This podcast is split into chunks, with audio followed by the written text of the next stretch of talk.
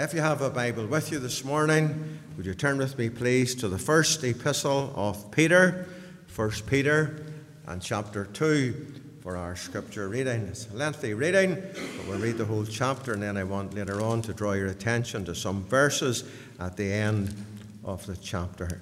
1 Peter and chapter 2, commencing to read at verse 1. The Word of God says, Wherefore, laying aside all malice and all guile and hypocrisies and envies and all evil speakings, as newborn babes desire the sincere milk of the word, that ye may grow thereby.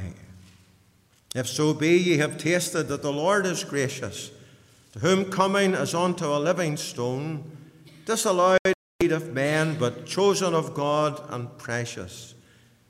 Ye also, as lively stones, are built up a spiritual house and holy priesthood to offer up spiritual sacrifices acceptable to God by Jesus Christ. Wherefore also it is contained in the Scripture Behold, I lay in Zion a chief cornerstone, elect, precious. And he that believeth on him shall not be confounded. Unto you, therefore, which believe, he is precious. But unto them which be disobedient, the stone which the builders disallowed, the same is made the head of the corner. And a stone of stumbling and a rock of offence, even to them which stumble at the word, being disobedient, whereunto also they were appointed. But ye are a chosen generation, a royal priesthood, and holy nation, a peculiar people, that ye should show forth the praises of him who hath called you out of darkness into his marvellous light, which in time past were not a people, but now the peop- but are now the people of God which had not obtained mercy, but now have obtained mercy. Dearly beloved, I beseech you, as strangers and pilgrims, abstain from fleshly lusts which war against the soul. Having your conversation honest among the Gentiles, that whereas they speak against you as evildoers, they may, by your good works which they shall behold, glorify God in the day of visitation. Submit yourselves to every ordinance of man for the Lord's sake, whether it be to the king as supreme, or unto governors, as unto them that are sent by him for the punishment of evildoers, and for the praise of them that do well. For so is the will of God that with well doing you may put to silence the ignorance of the foolish men. And as free, and not using your liberty for a cloak of maliciousness, but as the servants of God, honor all men, love the brotherhood, fear God, honor the king. Servants, be subject to your masters with all fear, not only to the good and gentle, but also to the froward.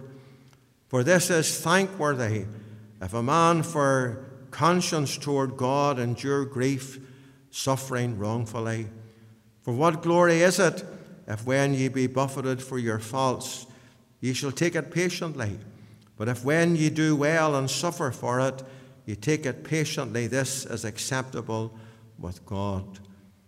For even hereunto were ye called, because Christ also suffered for us, leaving us an example that ye should follow in his steps, who did no sin, neither was guile found in his mouth who, when he was reviled, reviled not again.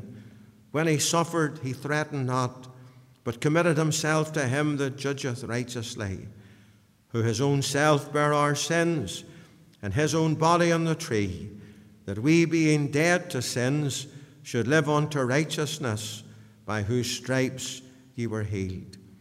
For ye were as sheep going astray, but are now returned unto the shepherd and bishop of your souls. Amen. May God bless to us the public reading of His own inspired and His infallible word. Now we're turning again to the first epistle of Peter and to 1 Peter and chapter 2. And I want to draw your attention to some verses toward the end of that passage of Scripture. It's a wonderful passage of Scripture from 1 Peter And as far as I am concerned, it was the, the passage of Scripture uh, that Dr. Paisley preached on the night I was saved, way back in 1965. And uh, I can't remember very much about what he said about this whole passage of Scripture, but I remember that he did quote a verse from the book of Genesis, and it was a verse that said, My spirit shall not always strive with man. And it was that verse that really spoke to me that night away back in February in 1965. That's a long, long time ago. And uh, uh, the years have gone on. But God's salvation is a great thing. And the wee woman said, It's better felt than telt. And Dr. Paisley used to say, It's like the soles of your feet, it wears well. And so it wears well, and it's good to be saved. But in this passage of Scripture, you'll notice there that the Apostle Peter says in the first chapter in verse 1, he says, Peter, an apostle of Jesus Christ, to the strangers scattered throughout Pontus, Galatia, Cappadocia, Asia, and Bithynia. And as he writes to the people of God, he speaks about their circumstances and how there was a dispersion and God's people were separated and sent across to all parts of the then known world. And thank God, those who were redeemed by precious blood, they went everywhere preaching the word of God. Uh, and he, he, encourages them in verse 2 there. He says, Elect according to the foreknowledge of God the Father, through sanctification of the Spirit, unto the obedience and sprinkling of the blood of Jesus Christ. And he talks about how they are chosen in Christ and what a wonderful blessing, what a wonderful privilege that is. And as he goes on in this epistle, he speaks about Christian conduct and our conversation and how we ought to live before God. And even as he says about God's people who were separated and were spread out all over the world, and he talks about how they ought to be in submission in this chapter that we read in verse 13. Submit yourselves to every ordinance of man for the Lord's sake, whether it be to the King as supreme. And he says that because of your testimony and because of your love for me and a love for the Lord Jesus Christ, we have to live circumspectly in this world. And how Peter uh, uh, encourages God's people, he, he says there are those and and you're buffeted uh, because you're a Christian. And you suffer because you're a Christian. And you suffer for Christ's sake in this world. This world is not a friend of grace to help men and women unto God. And Peter says, if you suffer because you are a Christian, you are indeed blessed. For he says it there in verse uh, 20 For what glory is it if when ye be buffeted for your faults, ye shall take it patiently? But when ye do well and suffer for it, ye take it patiently. This is acceptable with God. And then the verses that I want to leave with you, verse 21 through to the end of the chapter. He says, For even hereunto were ye called, because Christ also suffered for us leaving us an example. And Peter is writing to God's people, he says that in this world, as Jesus said, you will have tribulation. There's trials, there's persecution, there's hardships, there's difficulties, there's problems, there's all these things. But in this world, as we have tribulation, we are called upon as Christians to suffer for Christ's sake and to be patient and to look to the Lord Jesus Christ. And there's some beautiful text, of course, throughout that passage of Scripture. I love that verse there uh, in verse 7 of this chapter. It says, Unto you, therefore, which believe, he is precious. Is the Lord Jesus Christ precious to you today as we meet together in his house. Thank God for each one redeemed by precious blood. And we can say, Jesus Christ is precious to me, for he is my Savior and he is my friend. I remember those words as newborn babes desire the sincere milk of the word that ye might grow thereby. How we, we feast upon the milk of the Word of God. And then, in the will of God, we progress to the strong meat of the Word of God. And it's good to grow in grace. And Peter talks about the mercy of God and the grace of God. And there in verse 9, he says, Ye are a chosen generation, a royal priesthood, a holy nation, a peculiar people, that ye should show forth the praises of him who hath called you out of darkness into his marvelous light. Isn't it good today that we have been called out of the darkness of this world and we have been translated by the power of God into the kingdom of light?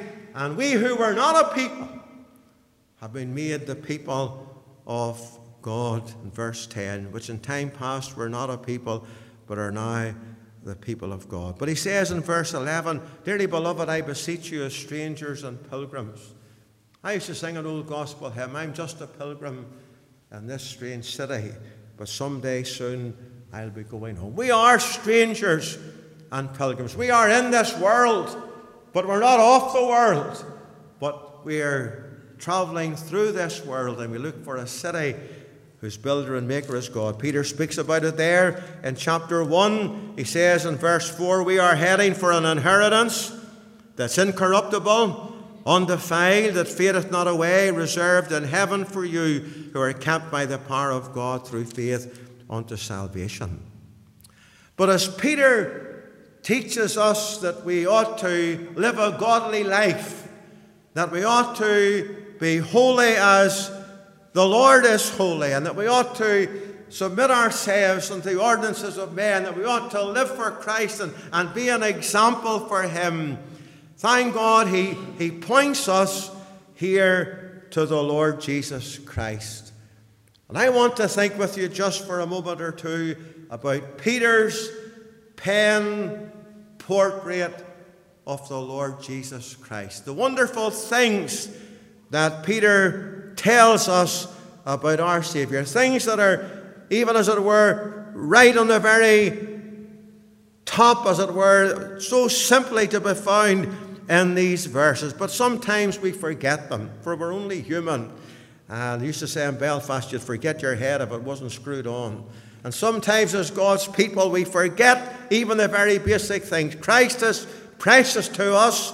We have a wonderful standing in Him. We're a chosen generation, but we're strangers in this world, and yet we're saints of God in this world. But here's the Saviour's example, and the Bible says here in verse 21, at the end of the verse, that ye should follow His steps. And I want to think with you just for a minute or two, first of all, about the steps of the Saviour. Peter saying, we suffer for our faith. And how many have suffered? And oftentimes in this part of the world, thank God, we have civil and religious liberty. We can meet together, we can worship, we can read the Word of God, but there are brethren and sisters today in many parts of the world who have suffered great persecution and who would meet together under fear, uh, fear of imprisonment, uh, under threat, fear even of martyrdom. But the lines have fallen onto us in many ways in pleasant places. That's why the church needs to be vocal and needs to speak up and stand up for the things of God in these days. But Peter says, follow his steps. And I was thinking about that just for a moment or two. And I was thinking, you know, uh, when people go to the land of Israel, it's a wonderful privilege if you ever have the privilege of going to the land of Israel. And many of the tours are advertised as you can walk where Jesus walked. You can go through the streets of Bethlehem. You can walk uh, uh, uh in the, streets of Jerusalem. You can go down by the seashore at Galilee. You can go to the mount where he, he taught the Sermon on the Mount. You can go to the Mount of Olivet. You can go and see these things. You can see the River Jordan. People have been baptized in the River Jordan.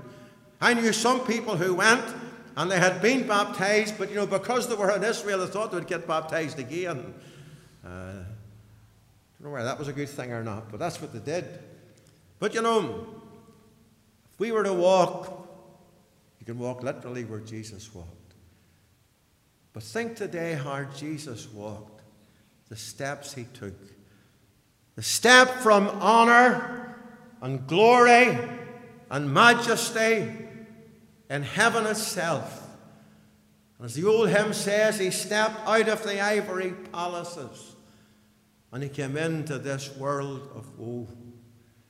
And in this world, he stepped down the step of humiliation. And the very fact that he took upon himself a body like unto our body, and that he was found and fashioned as a man, he humbled himself and he became obedient even unto death, and he died the death of the cross. And we think of the the honor that he had with the Father and the Spirit and the myriads of the uh, cherubim and seraphim, the angelic beings who worshipped him, who cried, Holy, holy, holy is the Lord God Almighty. And yet he left it all and he came into the world. And in his humiliation, he took on the hardship, humanity, and he endured the hostility of the men and women of this world against him, and he went all the way to the cross. And the steps of the Lord Jesus Christ took him outside. He was outside in his birth, for the Bible says there was no room for him in the inn. In the book of Revelation, in Revelation 3 and 20, you remember the Bible says, Behold, I stand at the door and knock. If any man hear my voice and open the door, I will come in and will sup with him and he with me. He was outside even of his church.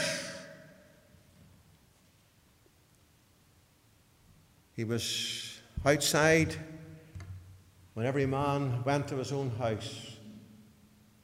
Jesus could say, The birds have nests, the foxes have holes but the Son of Man hath not anywhere to lay his head. He was the Christ of the outside place. His steps took him outside. His steps took him down by the riverside. You remember that day? We read about it in Matthew's Gospel, chapter 3, uh, verse 13 there through to 17. We read about how he came down to the river Jordan, and there at the river Jordan he was baptized of John in the Jordan. Thank God at the Jordan, uh, the Spirit of God descended upon him in the form of a dove, and God the Father's voice was heard saying, This is my beloved Son. And the steps of Christ that brought him from heaven and glory and brought him into this world, and he was outside and he went down by the riverside. Thank God he went by the wayside. There's an old book many years ago, it was called The Christ of the human road. And as he was born of the Virgin and he took upon himself a body and he lived in this earth and this scene of time, he knew what it was to be hungry, and thirsty, and weary, knew what it was to be persecuted, to be mocked, to be laughed at, to be scorned. The old hymn says, There's not a throb nor throe that your heart or my heart can know. But Jesus feels it above. He went by the wayside. He talked to men and women. He went to Jairus' house. He, he raised up that little girl from the dead. He went by the wayside. He opened the eyes of the blind. He caused the lame to, to leap and to jump with joy. He could raise the dead to life. He went to the graveside. He said, Lazarus, come forth. And so many Bible commentators have said if the Lord Jesus Christ had not specified Lazarus come forth, all the dead would have come forth because he is God. He said, Lazarus come forth, and he was dead, and he was ready dead four days, and he was laid in the tomb, he came forth. And Christ was on the hillside. mentioned that hillside there where he taught the great Sermon on the Mount. We think of the hillside of Calvary where he suffered and bled and died.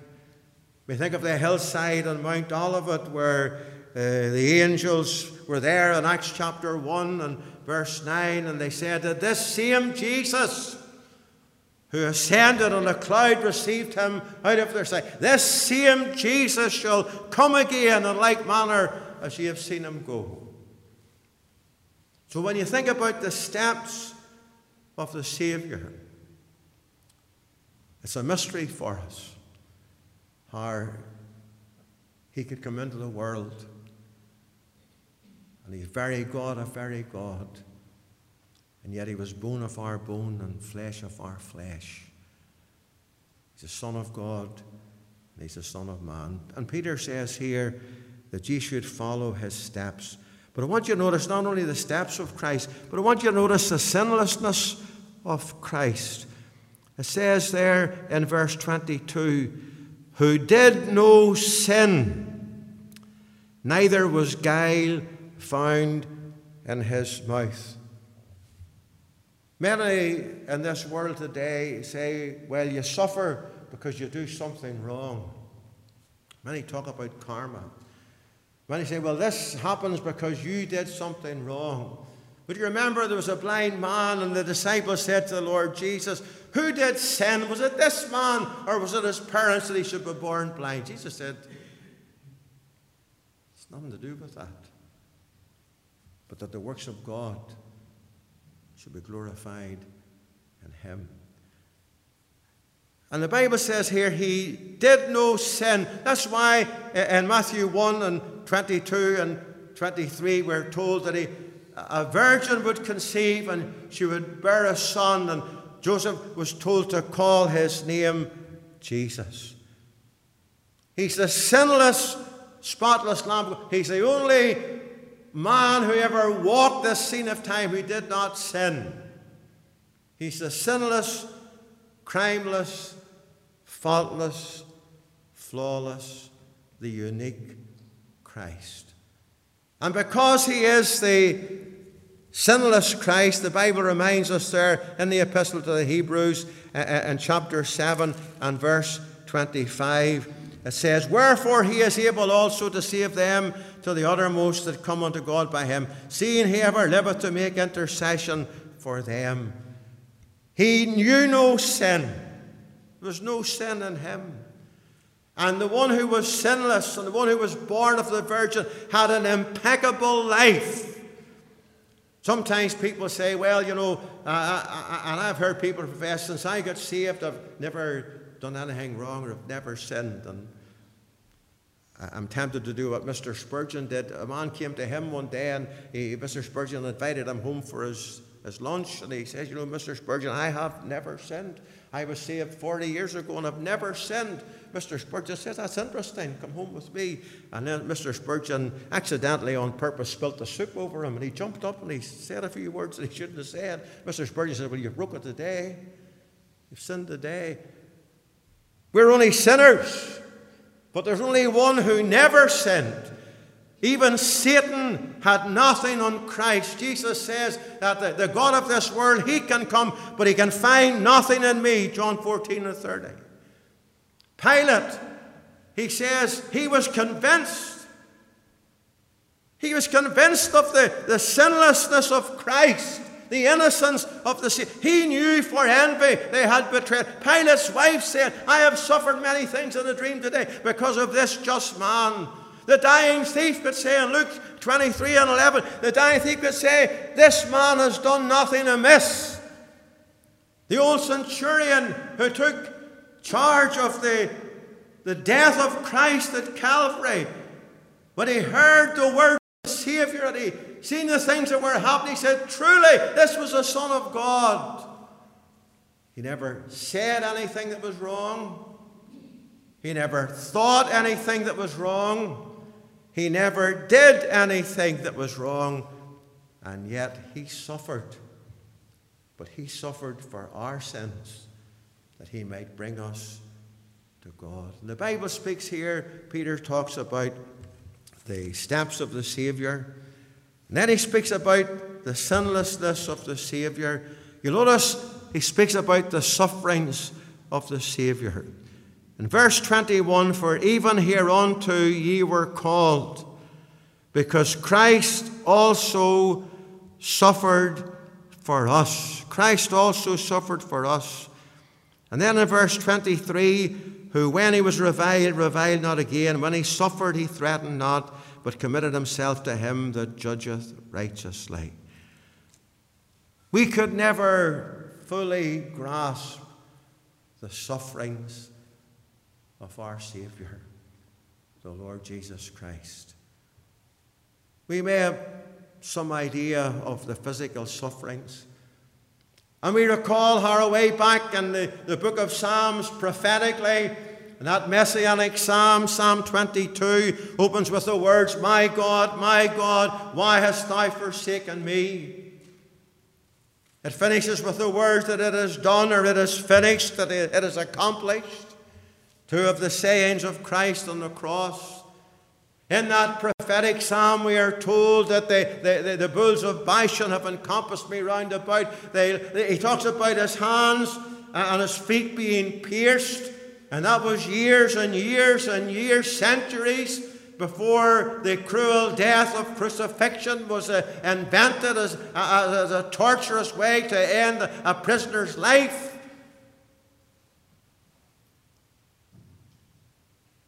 And in the book of Lamentations, the Lamentations of Jeremiah the prophet, in Lamentations chapter 1 and in verse 12, prophetically, speaking of Christ, it says, Is it nothing to you, all ye that pass by? Behold and see if there be any sorrow like unto my sorrow, which is done unto me, wherewith the Lord hath afflicted me in the day of his fierce anger. He talks about treading the winepress of God's wrath. If we are to think about the physical sufferings and what it meant for the Lord Jesus Christ to be beaten, what it meant for them to pluck the very hairs of his face, what it meant for them to torture him, to whip him, until the Bible says as his, his back was a, a, a, as a ploughed field. What it was for them to strip him naked and to place on his head a crown of thorns. What it meant for him to be mocked and scoffed and then nailed to the cross. And we think about the anguish and the agony and the pain and the suffering. And so many times we have heard and read sermons about the physical sufferings of Christ.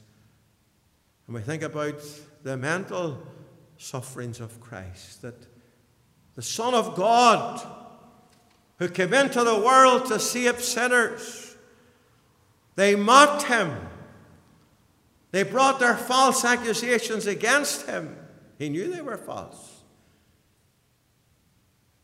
They gave him a, a robe. And they said, you're a, you're a king, you have to have a robe. They gave him a crown of thorns. They gave him a reed in his hand. They said a king must have a scepter. And they mocked him and they buffeted him and they blindfolded him and they smote him and they said, Tell us which one hit you. They played what was called the game of kings. And oh, the terrible mental agonies that must be. It's an awful thing if you know that you are in the right, but you're being persecuted as if you were a wrongdoer. It's very hard to take,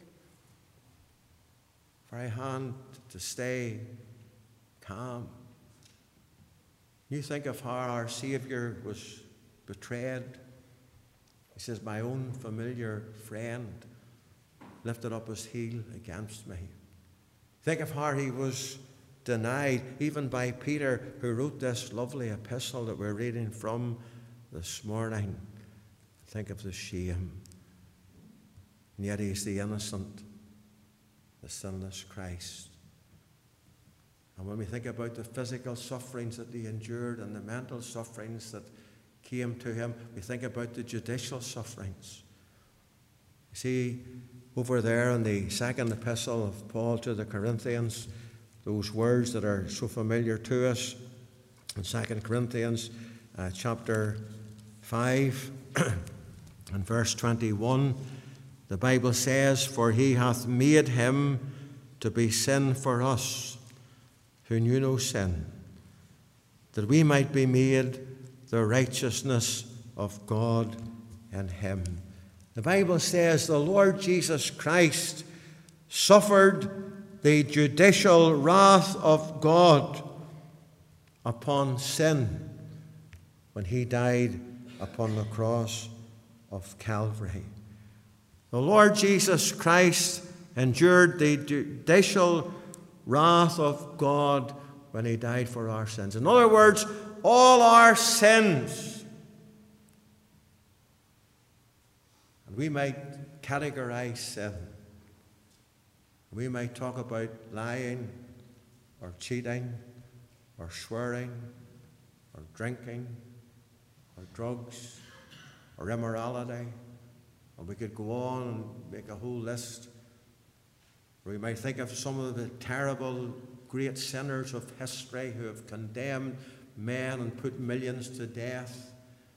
We can think of terrible things, immorality and vile things. But the Lord Jesus Christ, who was innocent and sinless, he took upon himself our sins, Peter says, on his own body to the tree. God hath made him to be sin, the one who knew no sin. And it was for a reason that we might be made the righteousness of God in him. And when the Lord Jesus Christ was suffering there, those physical, mental sufferings, and then when he was nailed to that cross, and then he took our sins, when God shrouded Calvary in blackness and darkness, and God had to turn away and hide his face, for God is of purer eyes and to behold iniquity. And his son, the darling of his bosom, the apple of his eye, was made sin for us. God had to turn away. And Christ said, My God, my God, why hast thou forsaken me? He was made sin for us, the one who knew no sin, that we in turn might be made the righteousness of God in him. And the prophet Isaiah says in Isaiah 52 As many in verse 14 as were astonished at thee, his visage was so marked, more than any man, and his form more than the sons of men. And the great Bible scholars and the Hebrew scholars say that he was beaten and buffeted so much that his lovely face was unrecognizable as a son of Mahan. The old hymn says, How greatly Jesus must have loved me. How greatly Jesus must have loved me to bear my sin. So when Peter writes this pen picture, this pen portrait of the Lord Jesus Christ, he reminds us of the steps of the Saviour. He reminds us of the sinlessness of the Saviour. He speaks about the, the sufferings of the Saviour. And he speaks here too about the silence of the Saviour. Verse 23 When he was reviled, revile not again. He suffered, he threatened not, committed himself to him that judgeth righteously. Oh, this is the age when everybody has to have a voice. Everybody has to have their rights. Everybody has to have their opinion made known. But when the sinless, innocent Son of God was accused, and Pilate and Herod they tried him. They, they, they marveled that they, do you not hear those who witness against you the false accusations? When he was reviled, reviled not again. That's why Isaiah said in Isaiah 53 in verse 5 through to verse 7 that the Lord Jesus Christ, he was like the lamb, the sheep before her shearers was dumb. He was oppressed and he was afflicted Yet he opened not his mouth. He is brought as a lamb to the slaughter, and as a sheep before her shearers is dumb, so he openeth not his mouth. All the mockery, all the hatred, all the false accusations, he remained silent because of his voluntary submission to the will of God. This lovely old gospel hymn, used to sing it round the meetings years ago. He could have called 10,000 angels. Scripture says he could have called 12 legion, 12,000 legion of angels to the world to set him free. He could have called 10,000 angels, but he died alone for you and me. He could have called 10,000 angels. He could have spoken one word, and those who persecuted him, those who crucified him, would have been banished into the blackness of darkness of hell for all eternity. But there would have been no salvation for you or me, or for anyone else. Voluntarily, he opened not his mouth. He could have spoken a word but he had come to die. He'd come to do the will of the Father and to purchase for us eternal redemption. And Peter goes on there and he speaks not only about his sufferings and his silence, but he speaks about his sacrifice. Again, those words that we were thinking of earlier, he was made sin for us. Verse 21 says, For even hereunto ye were called, because Christ also suffered for us he was our substitute. His death was substitutionary. The world looks upon his death. The world says it was just the death of a good man. Other people say it was the death of a martyr. Other people say it was the death of a revolutionary. But it was the death of a substitute. Death of a substitute. And the Lord Jesus Christ was our substitute. And when he was dying, he died vicariously in our room and in our place. And we can rejoice today that not only did he die vicariously, but he died victoriously. And he took our sins on his body on the tree, he bore them all away, and the Bible says he was raised again on the third day for our justification. There is victory because Christ has risen again. But you know, it was vital. And it's vital today that we are in Christ. There's only one way of salvation. It's not the church, it's not baptism, it's not good works or sitting, it's not all these things. They may be good in their place, but there's only one way of salvation. And that is when a man or woman is in a vital and an eternal relationship with Jesus Christ. It's necessary that we come to Him and are saved. Peter speaks about the sacrifice. And just as we close, you'll notice there he speaks about the salvation of the Saviour in verse uh, 24. He says, again, speaking about that vicarious death, that substitutionary death, who his own self bare our sins in his own body on the tree, that we, being dead to sin, should live unto righteousness, by whose stripes ye were healed.